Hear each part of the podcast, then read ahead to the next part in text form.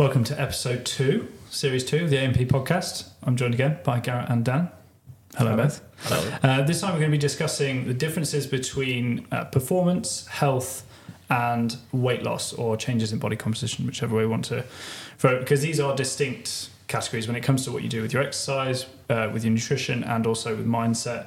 Um, there is a lot of overlap, but I think there's also a lot of utility to discussing uh, how those things are different and recognizing perhaps when you're using uh, a tool, whether it's the type of exercise you're doing, what you're doing with your food, etc., which is more akin to, uh, say, performance when your goal is actually uh, health or weight loss. So that's what we're going to do. Try and separate those three, despite the fact there's a lot of over, uh, overlap, and then see if that can be produce some useful messages.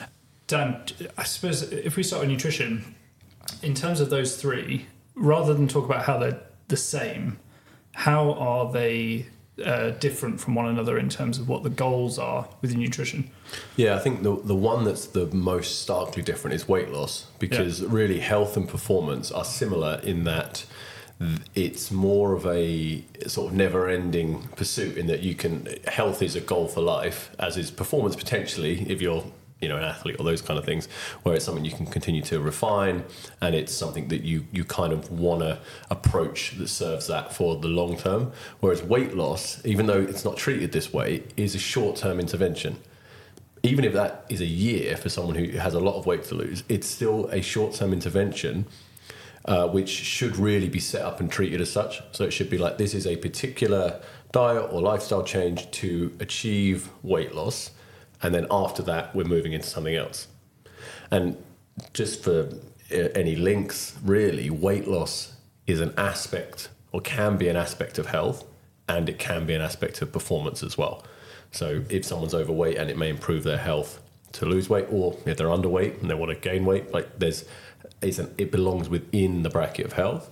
And equally for performance, it may be that losing weight or changing body composition, probably more so, can aid performance.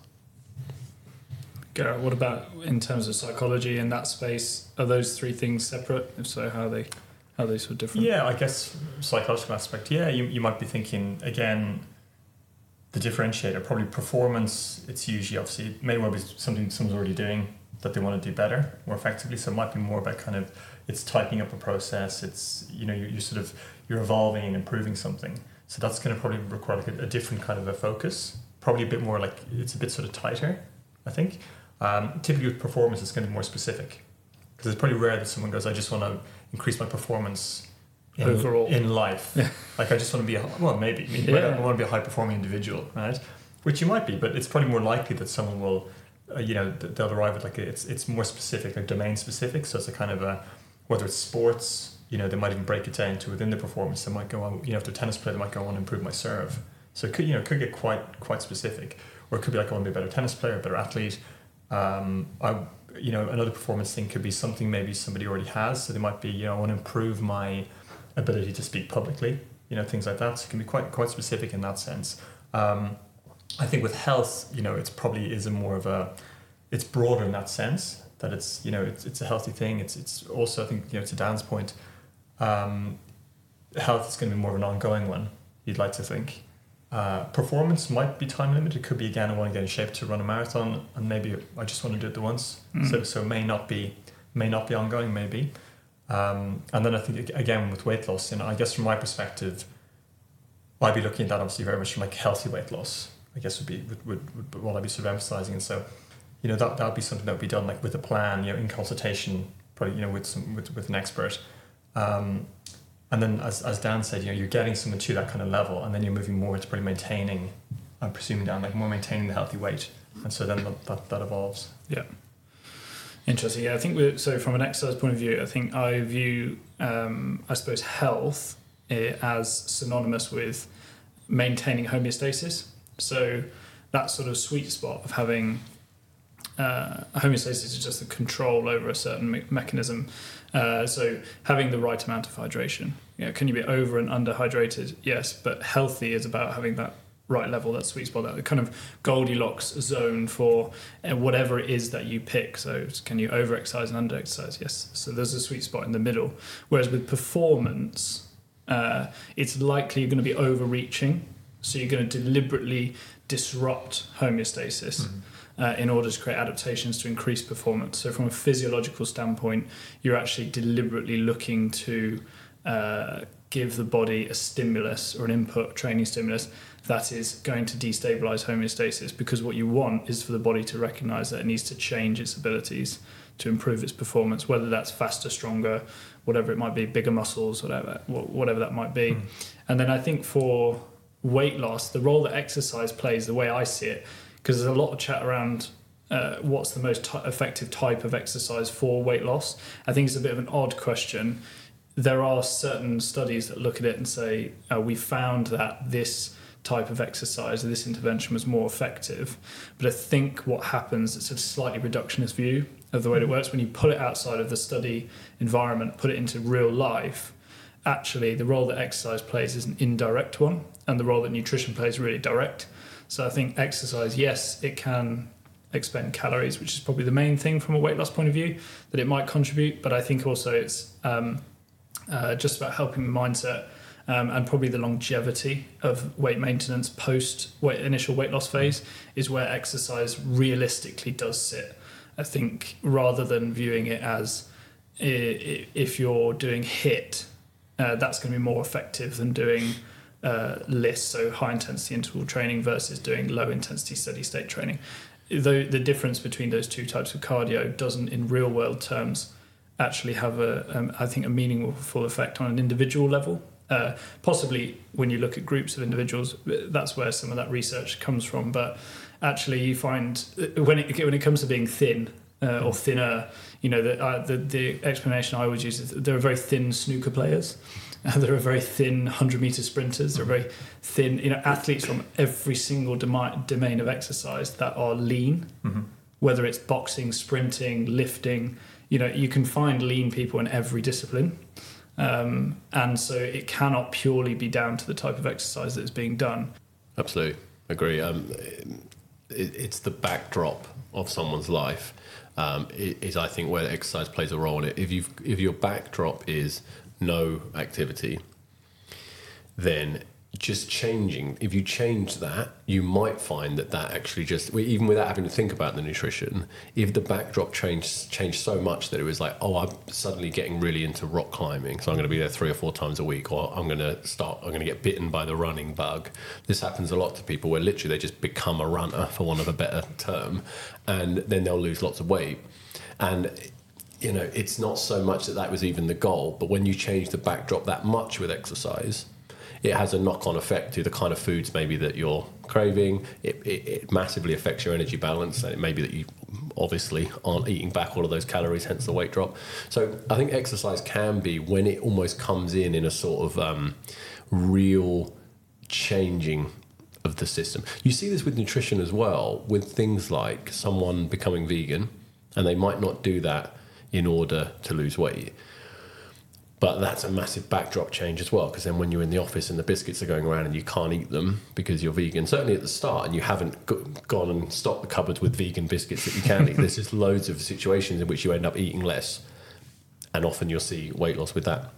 So I think exercise as a as a backdrop change to lifestyle can be can be big in it. But you're absolutely right in terms of just sitting down and going, what can I change for weight loss?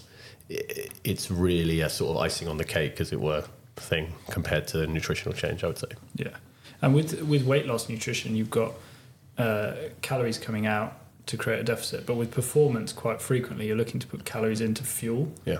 and that's a significant change. I think in terms of the way that you might approach uh, diet changes for either one of those goals. Um, a good example from from my own training is uh, taking on endurance exercise in a serious way for the first time sort of last year um, and training for that, going out on these long bike rides, uh, and eventually up to like three, four, five hours, which is something I'd never done before. So definitely a change of the backdrop. But because I was approaching the nutrition from a performance point of view, so I put I changed breakfast specifically to try to boost performance off the back of your brilliant advice, Dan. Um, but but because that was in there, then there was no weight change at all, which is I think what people experience when they go and try to use exercise as a way of losing weight. To my point earlier, it's it's that you will compensate. I was compensating deliberately, but I think there's compensation uh, subconsciously that happens when you up your activity level. Presumably, appetite also Yeah. increases. Well, this is always what it comes back to, which is if your body's working correctly, then it will try and match energy intake for expenditure. As you say with homeostasis, it's trying to keep you at the same weight. If anything, you know, we've got defenses in place to prevent weight loss and to actually prevent weight gain, but those defenses to prevent weight gain are less substantial. We're happier to gain weight. And this is, you know, from an evolutionary point of view, which is that forever losing weight was not a good thing. Okay, so if anything, we want to be robust against losing weight. Gaining weight, not so much a problem because the assumption is that we'll probably be in periods of not a lot of food around and there'll be weight loss again, so it's not such a problem. But we have defenses in both ways, which is just when you eat a lot, you get full. When you eat not a lot, not enough, then we have hunger. And then equally with activity level, if you're dieting aggressively, then your energy levels are going to be down, you're going to be fatigued, you're going to burn less calories. And you know, in extreme situations, you'll burn less calories even at rest. So you'll get some metabolic sort of slowing as well of energy expenditure. So we know this exists. So if you start running more, you're going to get hungrier, you're going to eat more. When these things, these defenses get overridden, is just when you go beyond what your body can get you to compensate for. So I always think a good example of this with obesity is if you've got a 10 year old watching TV, working his way through a two litre bottle of Coke, it's like that's just such a huge amount of calories coming in in such an, a non filling, not even food, you know, in liquid form, that whatever the body's trying to do to offset that, it's just not going to be enough to override that crazy amount of calories coming in. And equally, if you're training for a marathon and you're doing, you know, miles and miles a week, um, it's going to be tough to actually offset that with uh, with eating. You'll be hungry, you'll eat more, but you probably won't eat enough to quite offset it. Garrett, from your point of view, you mentioned previously about removing something Mm-hmm. versus putting something in, and how easy it is to then stick to those goals where you're trying to add something in. That's got to play into a weight loss mindset. Is that if you if you adopt that mindset with weight loss of I'm going to remove all of these things mm-hmm. that I enjoy, but don't then replace them with anything, that's surely got to be onto a you're, you're onto a short short term thing there. It's definitely harder, yeah, and, and I think especially you know in, in terms of where the you know what's sort of driving the, the wish for the weight loss.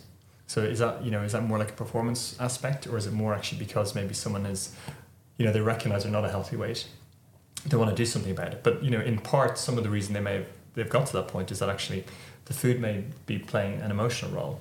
You know, so it's not they're not just eating for nutrition, right? Like it's not I'm not just I'm not sort of going, "Oh, I need to get my calories in, and the problem is that I'm just kind of taking on more calories than than I need, right? So it's it's not sort of just the education thing. It's it's more that kind of emotional, that sort of emotional eating, which I think you everybody. I'd be really surprised if there's if there's anyone out there who's never had that experience where they've just wanted to go for a snack or something. Maybe they're feeling a bit stressed or a bit annoyed about something, or maybe a bit down. You know, and you, you see it like in TV shows all the time. There's always a character like the tub of ice cream or something. You know, they've had like the breakup Mm. and they're, they're, they've just got the spoon and they're getting into the ice cream. Um, so I think that, that can absolutely play a part. So you, if, if that's almost in a way become my way of soothing myself, or it's become a, a you know some people might call it like a coping mechanism, then you know to feel like that's been taken away from me. If I'm not getting something to replace that with, that's a hard thing, right? It's, it's like you're taking my safety from me. Is this a bit like smoke? If somebody's smoking, for instance, mm-hmm. and they try to quit smoking, and then but the cigarette is such a normal part of everyday life when they're stressed out, have a break, that then they've got nothing to do with their hands. You know, they've got fidgety hands. Yeah, yeah, and there could be other things. I mean, the smoking. You know, you know, back in the day when when people were consistently say going into an office maybe five days a week into the workplace, you know, there, there's other things like the smoking is you know that gets me away from the desk. I get to meet some fellow smokers who might be friends, colleagues, chance for a bit of organizational gossip, catch up. You know, there's Mm. there's a lot of things you can be getting from it. I think that's that's a tricky thing for people. You know, just if, if you were going to stick on cigarettes for a second, is that if you sort of say to somebody, well, like, what's good about smoking? You know, what you might the kind of the reflex answer you get from a lot of people would be like, well, nothing. But actually, if you look at it, it'd be very surprising if they're not getting something from it. Because we don't we don't do things for no reason, right? It has to be on some level giving you something. Now, it might be a short term thing it's giving you that's then got a longer term consequence, but it's going to be giving you something. And so, in a way, then to stop, you know, there, there probably will be a part of the person that feels like something's been taken from them. But this is again about that ability to kind of reframe and actually understand that if it's linked to something meaningful to you, then actually you're gaining something. Right? It's not, you know, it's not so much you're taking something from me, so I'm gaining something else. I might be gaining fitness, I might be gaining improved lung capacity, I might be gaining, you know, my skin's going to improve, I'm going to feel better myself. You know, it's, it's that kind of reframe. Now, that can take a bit of time for people to, to work on that, but I think that, that can be one way to, you know, respond to that sense of actually having something taken from us. Yeah, it- Sorry, go on, Dan. there's that kind of um, breaking the inertia aspect of it. To, to your point with cigarettes, it's like someone who smokes will be functioning better in their life while they are smoking than in the first couple of weeks of taking that away. Everything will be feeling harder and they'll probably be irritable and might not even be able to think as clearly. But then it's like with time, what you'd imagine is actually a lot of that would get even better. It's similar with exercise, Russ, when you think about form. If someone has a, fo- like, say they're bench pressing, say with flared elbow, press ups with flared elbows, and it's like, all right, we want to maybe change that a little bit into a position that's a bit more optimal to get more pecs involved or whatever. But it's like they're going to be stronger in that technique they've been using for quite a while uh, until you've reworked them into a different position that then eventually they will be stronger at. So there's like a glass ceiling on how well you can perform in a certain way. So weight loss is similar, right? So if someone's overweight, their running capacity is going to be impaired by their weight. But if they go into an extreme diet, their running will get worse because now they'll be in a big old deficit and it's going to be harder to produce energy. But if they if they lose weight, then eventually the running will be better because at the minute there's a glass ceiling on it. So I think with any change like this, there will be that period where at first things are worse just just because of the change. Mm-hmm. Yeah, it's that attribution error, isn't it, of what's what's um, what's making this worse? And and that, one of the things about um, I think weight loss, the mindset with weight loss is patience. Uh, with exercise, you get fairly immediate feedback from an exercise because you're in it in the moment. So you're doing repetitions of exercise uh, of a movement, and your body is telling you how that feels at that particular time. But I think the thing with dieting, potentially in terms of the the mindset towards it, is just that delayed gratification that's required. Mm-hmm. So you can eat a meal that fits in really well with your current approach to weight loss and would in the long term if strung together with other meals of a like sort be successful. But you don't immediately look down and your waistband has changed. Mm-hmm. So you really have to then steel yourself to trust the process and say oh this is that was that was a win I s- I s- that's still doing a good thing but it hasn't immediately had an impact. And and also, this is more to that point that weight loss is the outlier of these, because it, to use the smoking analogy, it weight loss is the period of time where you have the withdrawal symptoms from the, the cigarette, and then weight maintenance and a healthy diet and lifestyle for the rest of time is the I've recovered from smoking addiction, mm-hmm. because. You know, performance and weight loss are completely inverse on the spectrum of what they're not compatible with each other. The only way in which they're compatible is if you first address weight loss in isolation, and then your performance will be better when you return to fueling properly to perform.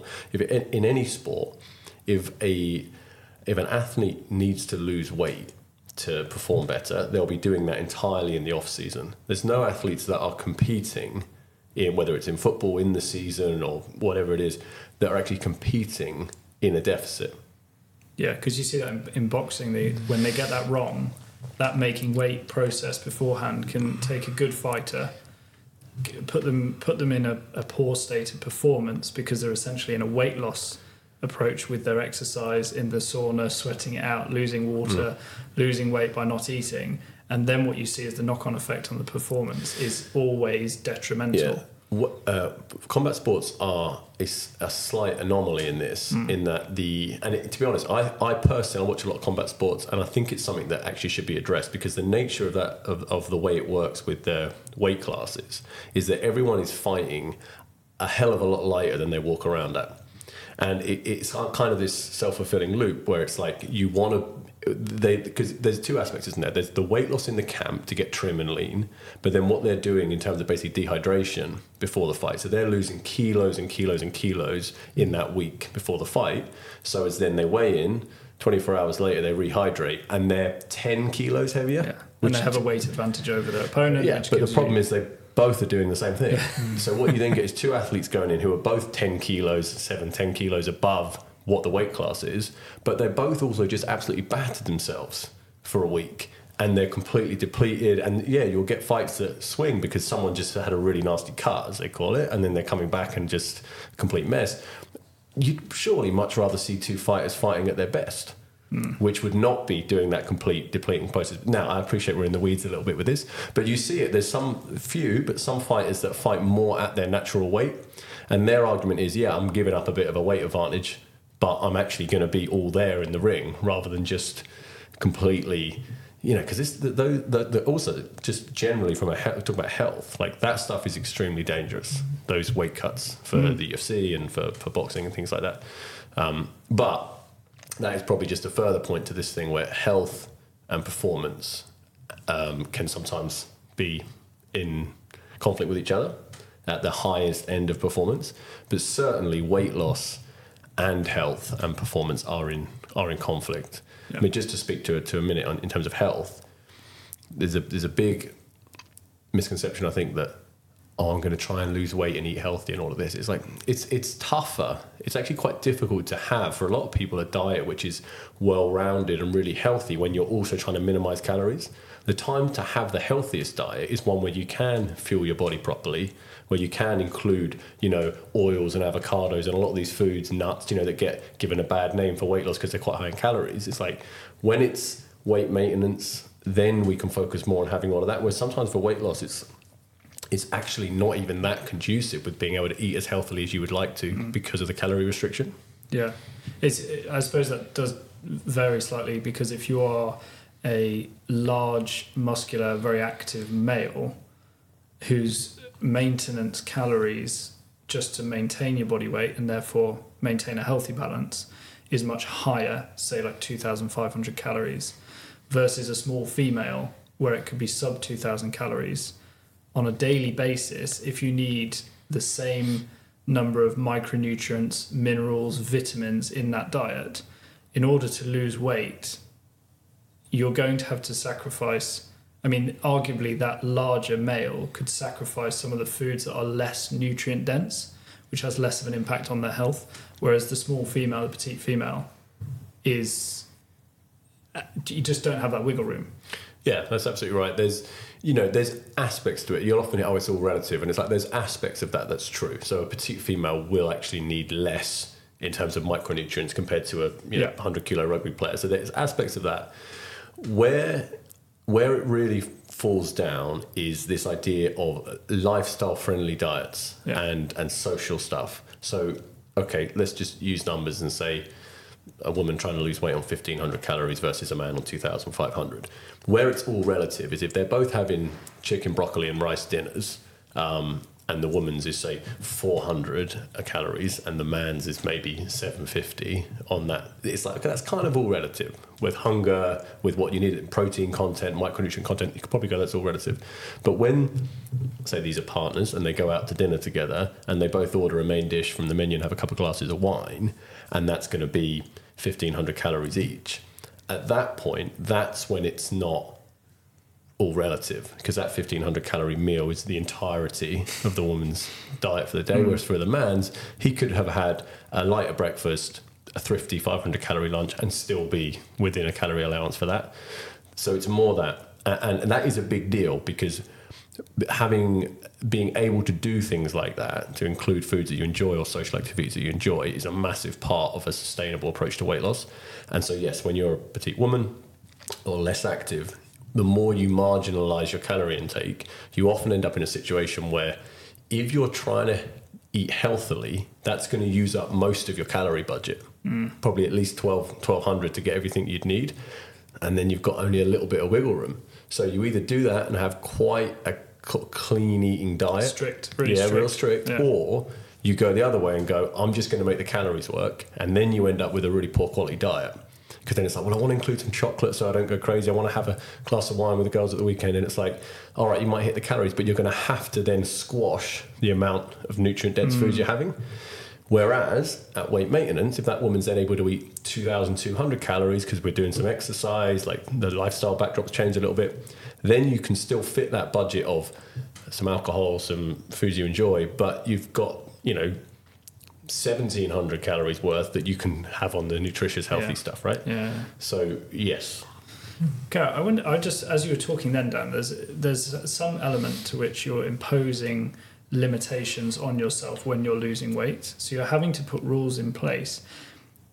Um, in terms of parenting yourself, and those two dynamics of sort of parent and child, and one telling you know sort of imposing limitations on the mm-hmm. other, and sort of telling them what the right thing to do is. That seems to be happening within within somebody who wants to lose weight. Mm-hmm. There's a sort of element of which you've been continuing on in a certain way and behaving a certain way, and then all of a sudden you sort of split off and say, I'm now going to impose controls upon myself. I don't know what the question is, and I've said it in a very unarticulate way, but if you could take some of the terms that I've used, try to extract some sensible psychological question from it, and then talk me through that, I'd be much appreciated. So ask myself my own question. Is that, yeah? like politicians? Can you do that? Can so you, the yeah. question you can asked- you asked me- reframe the yeah. question I was asking in a more articulate way?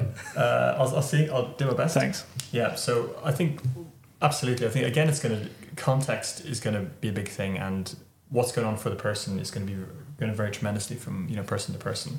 Um, in general, though, yeah, I think this idea of actually, if we're trying to change something, um, and and if, if if you know there's, there's a part of me that sort of feels like oh you know this is my fault or I've overindulged or whatever it might be, um, that that could actually lead to us being kind of quite harsh or punitive towards ourselves. So I think really, you know, what this is, you know, phrase that kind of gets banded around a lot, but it's re- this is really the kind of time for some self compassion, and that's the way to understand it. So thinking about that idea that you know, if there's kind of an internal parent, if there's a part of me that's essentially trying to maintain some kind of uh, process, you might say maintain maintain a bit of structure.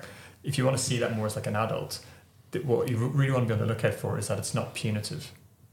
So you want to catch that, you know, if it's if it's overly harsh, if you're overly kind of you know critical of yourself, um, because what we tend to find is when that's when that's the case, it, it tends to be sort of demotivating. So there's a real this sort of idea, you know, this sort of is it the carrot or the stick approach? You know, do I do I, you know, get my results by giving myself a really hard time by being super strict on myself? Any setback or if, if you want to call it failure is sort of like unforgivable. What you tend to find is that's when people are more likely to give up right? They just kind of they just they just beat themselves down to the ground. Whereas whereas the paradox is the person who's actually able to be kind of kinder to themselves, more nurturing. Um, it's, if you think about it, like it's like having a really nice teacher or like a really nice coach versus a teacher you're like afraid to speak to. You know, um, that sort of idea. So what you tend to find is with with actually the self compassion, the kind of the going easy on yourself, the sort of forgiving kind of setbacks, understanding you're human, you're fallible, making mistakes is part of any well, it's part of being alive, really, like, but it's- it's part of any journey. Um, understanding that you know it's, it's consistency over time is what's going to get you there. Uh, so, so that sort of ability to be you know be kind to myself, be nurturing to myself, as opposed to being harsh. When you're nice and kind to yourself, what you actually do is you create a sense of safety within yourself, and when you feel safer, you're more likely to be curious. You're more likely to approach things. Right. Whereas if you if you create like you know too much of a kind of self pressure, too much anxiety, not that people are doing this intentionally, by the way, um, but when this happens, if we start to feel sort of unsafe, what you tend to get is you get more withdrawal. You get you, you kind of pull away. So the paradox, in a way, is that you know self compassion actually is you know being self compassionate to yourself is resilience training. That's the piece you want to recognize. So actually, the more compassionate I am with myself, I actually get more resilient, and so I'm, I'm better able actually to approach things. I'm better able to sustain things that are challenging. Because you're more likely to move towards them because you don't feel unsafe about making mistakes. Is that right? Exactly. Mistakes are forgivable, so I can make them. You see, um, I love the videos of the marshmallow test. Mhm. And if people listening haven't seen it, they should 100% go onto YouTube and watch this because they, in that test, they put a marshmallow or a sweet or something in front of a child and then the adult leaves the room Mm-hmm. and you just get to watch this like the range of emotions and thoughts that the kids go through and they're told not to touch the thing right and so some kids just wait the door closes and they just go bang Straight away. nobody's watching me i'm going to do what i Yeah. want to do which is i'm going to take this and then other kids will try and sit on their hands and you know there's sort of like looking in the window when they're going to be Yeah. back you know checking to see if they're going to get told off does that inner child stuff play out when you're an adult inside your own mind Massively. Well, Yeah. You know, I, I just think about weight loss with nutrition mainly in terms of temptation Mhm. and giving in to temptation. I just again, I haven't asked a question. I just was hoping that you Yeah, would. massively. I'm, I'm, I'm, actually, I'm sure you know Dan Dan can also pick up on a lot of this because it's going to be a combination. You know, there's going to be the psychological, but there's going to be the physiological as well. Because Mm. you know we do end up with kind of cravings for things, and you know, it, just with the body's biochemistry and things like that. Like obviously, if, if we're feeling you know stressed or anxious, you know, our system tends to go more for high energy food, right? So there's more of a draw towards you know kind of sugary things and stuff like that. So that that that bit sort of that's the sort of physiological aspect. But I think the two of them are so intertwined. It's tricky to sort of go when does when does one start and the other to the begin. But I think being aware of both and actually working Mm. on both is, is a way forward. Uh, Yeah, I think the inner parent thing is really fascinating. I'd love to t- touch a little on that. Just, just to the point with nutrition in this, and Russ, you probably better place to talk about it in terms of the neurology of this. But I think something I try and articulate to clients is if we accept that there's more than one person in the brain, essentially, right? So we have different parts of our brain that are governing different things and different feelings. So just in a kind of zoomed out view, there's the you that wants to lose weight. And we, you can sit down, you can write that in January it, you know you, you know that's you. But then equally, in the moment when the marshmallow or the invitation to go out drinking or whatever is there, it's almost a different you, which is the impulsive, I want that now brain, which is talking and doing that decision.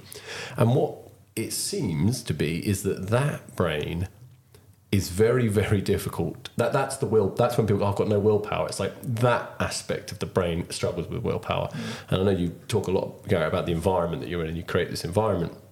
And it's like if there's chocolate in the fridge. I mean, I've done this game before where it's like it's all going to go that day, but I will painfully drag it out of each time I'm eating a bit. It's like, oh, I mean, and it's like you might as well just sit down and eat all of it because it's definitely all going to go because it's in the fridge. So, and again, it's that impulsive brain that you're battling with.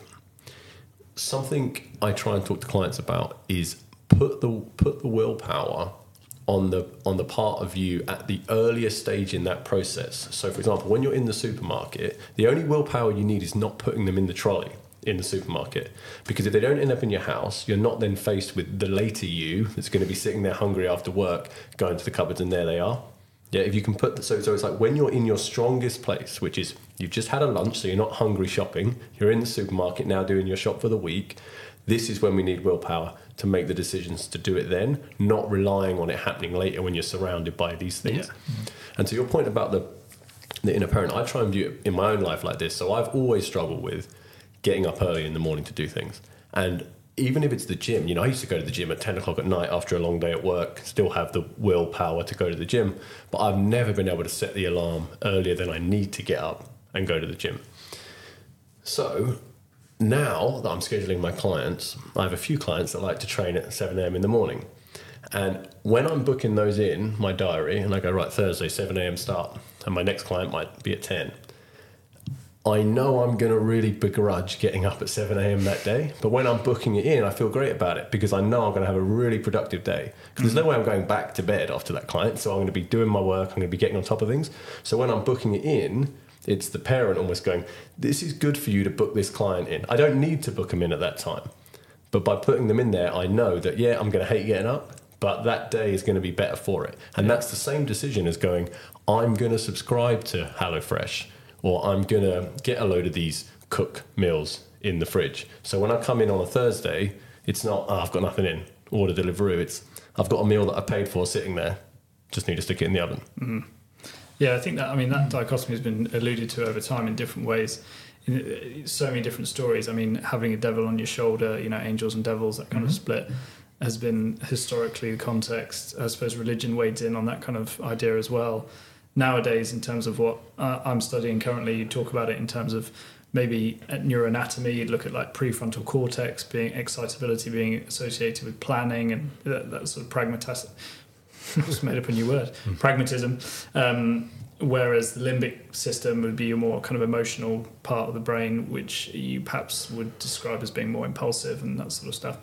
Um, it's been described as the elephant and the rider. You know, as when you're the rider, you're sort of setting the course and the direction and everything. But once the elephant starts going, what is the rider going to do to wrestle back control? It's very difficult.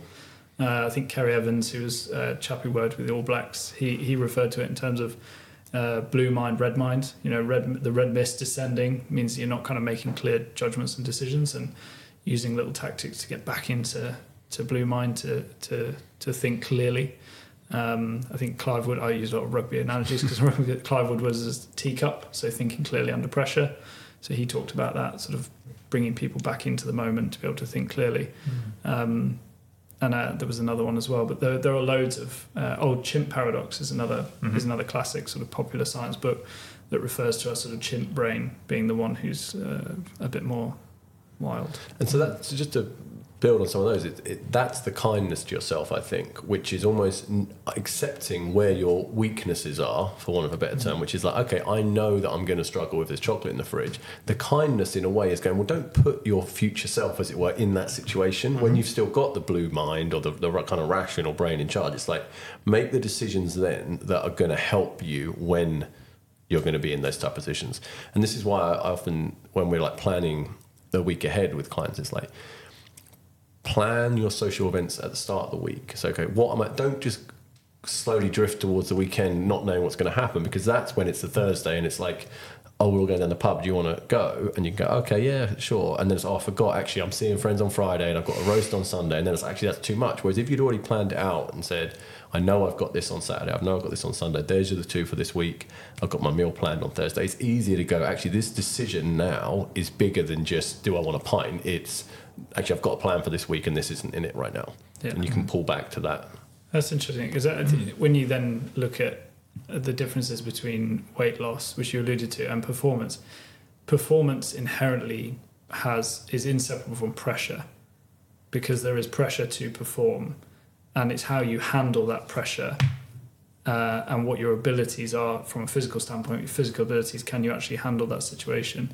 Uh, usually better than somebody else as well as usually a direct comparison, a competitive comparison. Whereas with weight loss, a lot of the time, if it is unwound by put too much pressure, that's where the mindset is definitely different because you're looking to use these tactics to take pressure off yourself so that you can be clear about what you're trying to achieve. Mm-hmm. As soon as the pressure ramps up, then you start making those impulsive decisions, and usually they lead to, you know, sort of binge you know binges or, or, um, breaking your diet you know that kind of idea that you've sort of cheated on the diet. Um, and so from I, I was just thinking about when you were talking about from an exercise point of view more about performance and the way that it's the way that you would organize training differently. And I think the thing is for weight loss because exercise takes that slightly more of a back seat and it's a supplementary thing to try and encourage to, to make the dieting easier. Um, it aligns quite nicely with health because there's no need to really push the adaptations. So the structure of it can be very much alongside along the lines of if you do feel really tired when you're trying to lose weight and you don't feel like doing a big session, actually you can just go for a walk yeah. and that will still be that will still help to move you towards your goal, but it won't it won't be detrimental for your health the rigidity of performance from a physical standpoint is there's a program we're looking to try and peak at this particular moment. We're trying to get your physicality to its absolute optimum right before a match, right before a fight, right before whatever it might be, whether it's a, a race or, you know. So we're trying to do everything in a structured, formulate, uh, form, for, uh, sort of formatted way which doesn't really line it doesn't line up with that idea of like you, the whim of how you're feeling on that day mm. and that's where i think we get the rhetoric around discipline around you know all the things that are not self-compassionate mm. almost ignoring or trying to push to one side uh, anything that doesn't um, i'm going to forget which rowing team it was now let's go with the redgrave it must be it's got to mm. be they just said anything that makes the boat go faster yeah. and i'm sorry to whoever that was. If it wasn't Redgrave, he has mm-hmm. stolen you because I can't quite remember. But it was kind of that thing, that mindset of anything that makes it go faster, we'll do, and anything that makes the boat go slower, we won't do. So that that's a depersonalization or, or like a deprioritization of your health, your work, you know, in, in favor of performance. Yeah. Yeah. If I just add to that, I think, I think when we're talking about physical performance, then so in terms of yeah athletics, the the the scale goes weight loss is a is a requirement below general health, and then peak performance is is a kind of above general health in a sense, which is that being obese or overweight to the point of health detriment is below general health. It's a, it's a lower tier than that. You need to address that first to be generally healthy. Then with performance, the more you move towards peak performance in one particular discipline and being the absolute best at it, you move further away from holistic health. Mm. So that's that's where the division is. Health sits in the middle. You can't perform well unless you've not already ticked all of those boxes of health. You have to have a healthy diet, sleeping well, all of that's ticked. And then actually what you're pursuing depends how far you go. If you just want to be, you know, good in the gym, whatever, you can probably still have all your general health ticked and then some. If you want to go to being the best in the world at something, even if it's mental health, mm-hmm. right, or relationships with family or holistic stuff, you probably end up sacrificing aspects of general health to get there.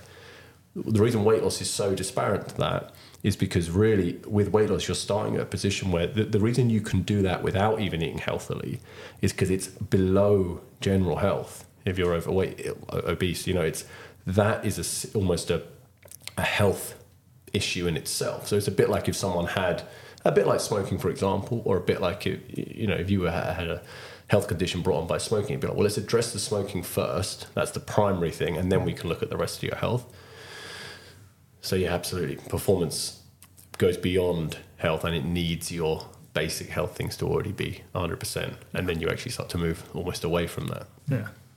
And there are different programs of exercise that you would look at, and I think from a health point of view, you get this.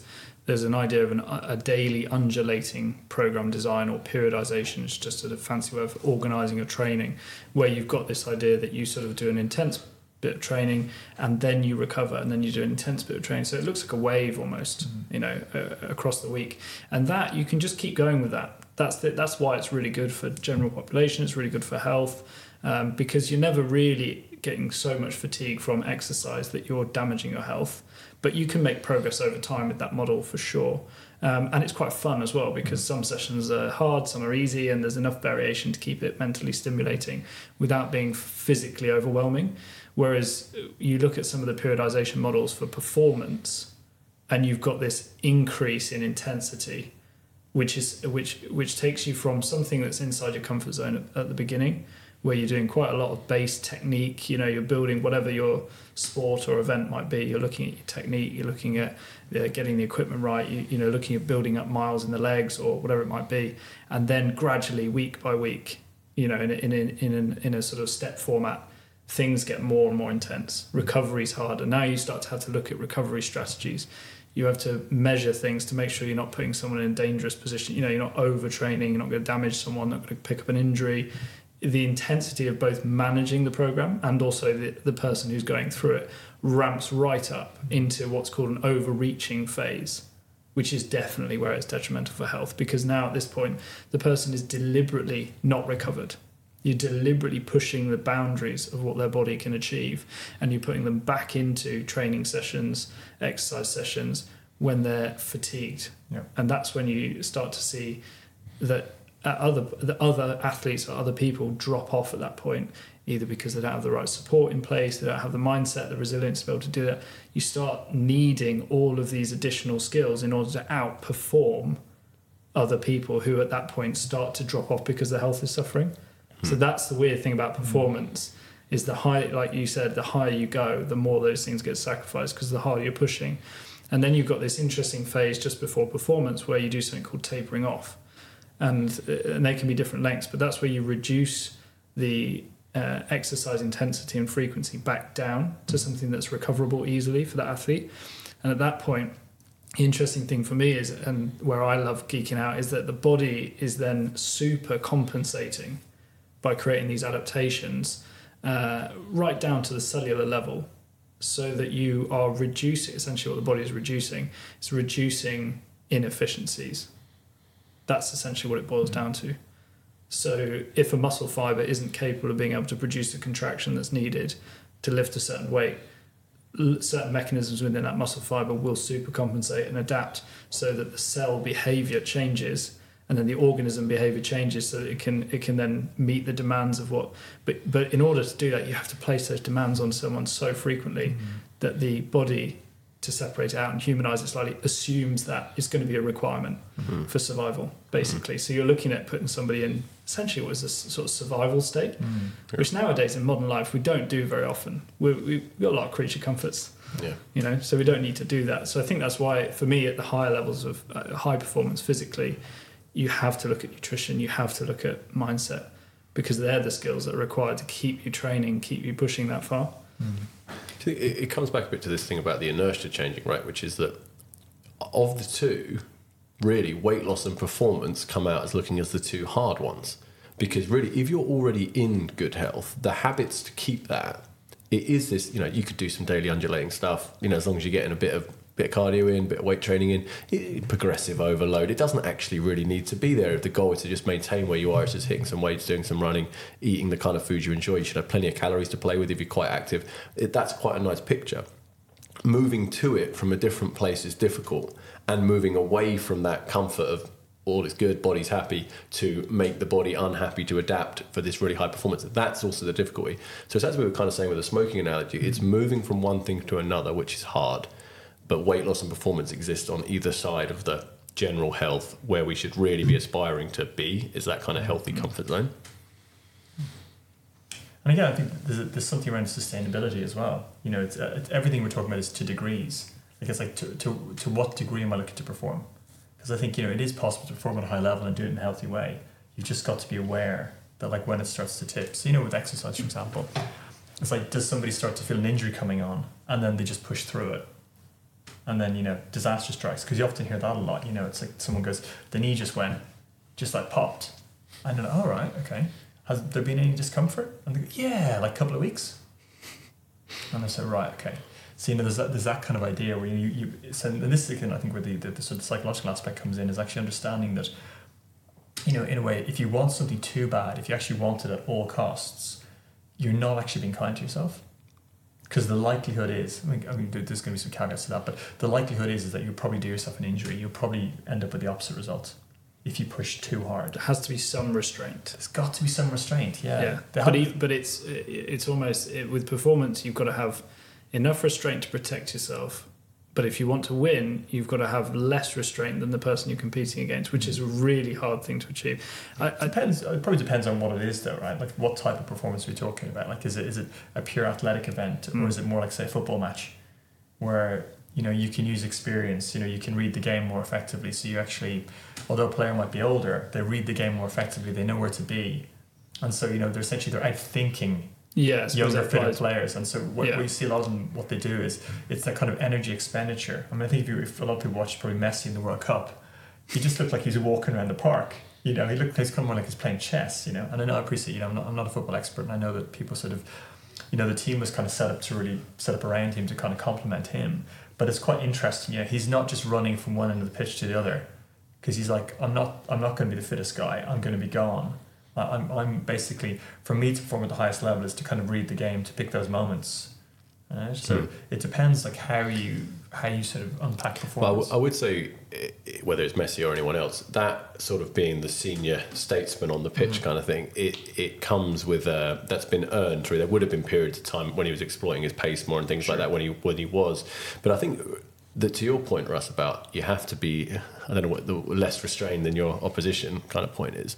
If we're literally talking about the top level performance in anything, whether that's in like the tech industry or whether it's in sports, you you have to factor that no matter how gifted someone is or how talented they are, how intelligent they are, there's a lot you know from 8 billion people there's a pool of, of people that are all very very good. And the ones that are happy to sacrifice every other aspect of their life are of course going to outperform people that are like well no i want to get home in time to mm-hmm. see my kids or what- whatever it is right? And the same with i guess messi and most of these football players like it it would probably be tough to question that they didn't give everything hence they are the best, mm-hmm. right? And so I think it would be hard to make a case for any athlete who's literally the best in the world that it's a sort of holistic mindset towards that training because because almost by definition if they haven't given 100% someone else would have done and they'd be better than them yeah.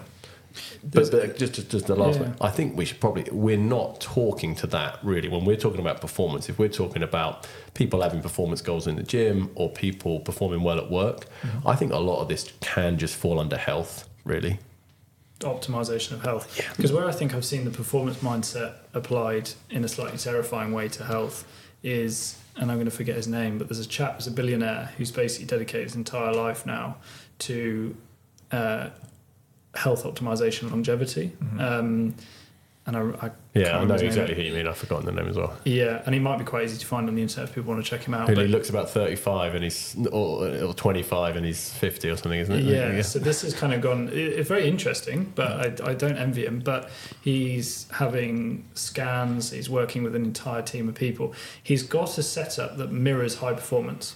And I think the thing with high performance is because you're pushing yourself outside of what is capable for an individual to perform to, to achieve, you need a higher amount of resources around you. The further you go. So the Formula One teams, you know, the guy isn't a driver and a mechanic, and he's not screwing the wheels on himself. There's an entire team of people, and there's finance, and there's technology, and there's all every possible avenue to uh, achieve a higher level of performance is explored and invested in, in order to see if it gives you a better edge. So obviously in F1, see if the car can go fast.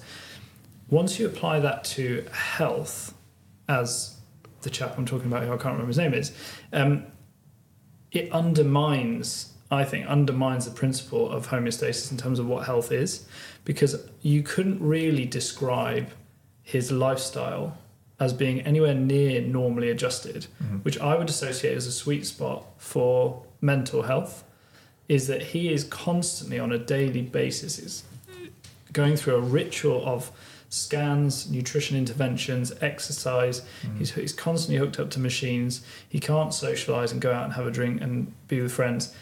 So his entire life now revolves around making himself healthier. So he's, he's like a billionaire lab rat. Yes. Yeah. Yeah.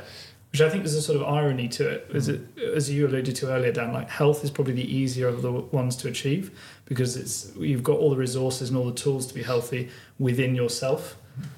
Uh, whereas performance, that's not necessarily true. Yeah, Gareth, maybe you'll be able to speak to this one or help me. But uh, something I've always sort of uh, mused upon, really, is the the separation between, you know, what is health, right?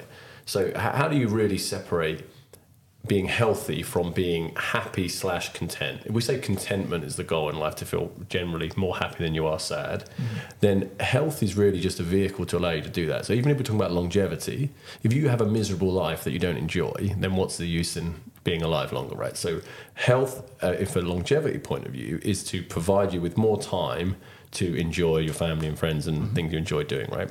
And then in a day-to-day respect, if you're bedbound or if you can't move around, you can't do, then you're limited by your health to have happiness. So really, that's what we're is about, isn't it? Is enjoying your life and being happy, and health helps you do that. So if you are in this chap's situation, if he's if, if every day is a chore having to do all of these things, even though all of his blood works great, you might go, well, is that health because he's not happy? I actually think from listening to the bloke, he is pretty happy. Yeah. And he loves doing what he's Yeah. doing. So I think in that regard, you'd probably go, if it works for you kind of thing. But then you could equally say that to someone who is like one of these rock climbers that doesn't use a harness. I mean, I don't know to what's getting you class as healthy or not, but it's certainly high risk for longevity. Um, but if they're living their life to the fullest and they're enjoying it, then you couldn't argue that that's not a healthy healthy way to be. So I don't maybe Gareth's this point is that separation of if ultimately what we're looking for is contentment and happiness in life is health really just a- a part of that. I think so. Yeah, I think I think it's a big part of it. I mean, it's not you know it is also possible to not have your health and still be content and happy. You know, there there are people who learn to you know there, there are people who have degenerative conditions, and they could still have really good, meaningful, fulfilling lives, and you know do do and accomplish a lot of things. So, I don't I don't think it's it's not sort of an absolute requirement, but I'm, I would say it sure how makes it easier. And I think most people who have some you know a very difficult health condition, they probably prefer not to have it. I, I would I would say in the main. Um, but I think absolutely, like having that sort of, if we're talking physical health, having having mental health, yeah, like we we, we, we feel good. I mean, it, people use the word like well being, but if you just swap it around, it's like it's being well. Right? Like it's, it, it's it's that idea, and that that is going to be a little bit individual. Right? But I do think most of us probably, you know, if there's kind of like a bell curve, I think most people are probably kind of you get there's going to be kind of the center grouping, and then you're a little bit left to right of center, and then there's people a bit more at an extreme, and you'll probably find someone who is you know doing rock climbing without a harness. They're probably a little bit out there, and it's a tricky one. I mean, I think I think psychologists and, and, and other people will debate the fact they'll go, is this person like are they okay psychologically? You know it, is, is there a, you know Yeah, but uh, it's, it's you know some of them do seem to be pretty content individuals but you know to engage in that kind of risk it's hard to know. Same thing with with you know um, we could probably pick a few of the tennis players who are still going and it's like how many slams do you need? Like some of them some of the male players. Um, and again you know it's is is that more like a temperamental thing within the person that they just have a sort of a they're wired essentially to have kind of a monofocus and they're, they're, they're, just that is when they're at their happiest just doing like this one thing Yeah, because some of see- us are more generalized We seem to have a dual standard around acceptance of putting yourself in physical harm in different contexts. Mm. So there's sort of there's sort of putting yourself in the way of likely harm on the basis that other people quite like watching you do what you do. Mm. And then somebody else who hasn't got an audience putting themselves in likely harm, we immediately assume that there is something wrong with their mental health. Mm. Why would they want to injure themselves? Why would they want to harm themselves? Yeah. And yet this is this is almost a given Mhm. of certain activities. We watch UFC fighters only be able to end fights by either submitting or knocking out the other individual. yeah I mean, uh, it's just a dual standard that I've I struggle with. It's probably why there's a debate. Probably why we've spent an hour raising more questions over this than we have answers. yeah Well, mate, definitely, and I think the, the most clear and obvious example of that is the way people justify what you'd now call fat shaming, I guess, by going, "Oh, it's so unhealthy for that person," or like, "Oh no, I'm not saying. I'm just saying, well, they're overweight. and It's really bad for their health." It's like. Do they have a concern about the rock climber or the UFC fighter? That's, we, we, I mean, I love UFC, but we're watching people basically um, ensure degenerative brain conditions, more or less. With like the, you know, if we're worried about rugby and, all, and all the storm that's going on in rugby about head conditions, and you're watching people get knocked out, have seizures, you know, and we're watching that like, oh, these guys are such dedicated athletes, and yet if someone's overweight, it's oh, it's so bad for that. Just that that's Yeah. a completely um, uh, sort of red herring that people's prejudice towards people that are overbe- uh, obese is because of a concern for their health. It's not that at all. It's, it's an ability to pat yourself on the back for something that's probably largely not actually even anything of your own doing, other than just listening to your body and your environment to say. I'm not like that person. I'm in some way better. That, that's what that is. Yeah. But it's a good example of that. How we have completely different standards for what we accept of what, how people interact with health risks. Right. Again, I feel we could go on for some time, but we're going to draw it to a close there. Um, thank you very much for listening, and uh, thank you guys for. Thank chatting. you. thank you thank you I'll play us out. It's like the Wii music. Yeah, we love this outro. It's great. That's good It's weirdly become the signature thing. That we'll- did you have this Thanks, guys. We'll, uh, Stop, stop music time. one that's become the trademark. Uh,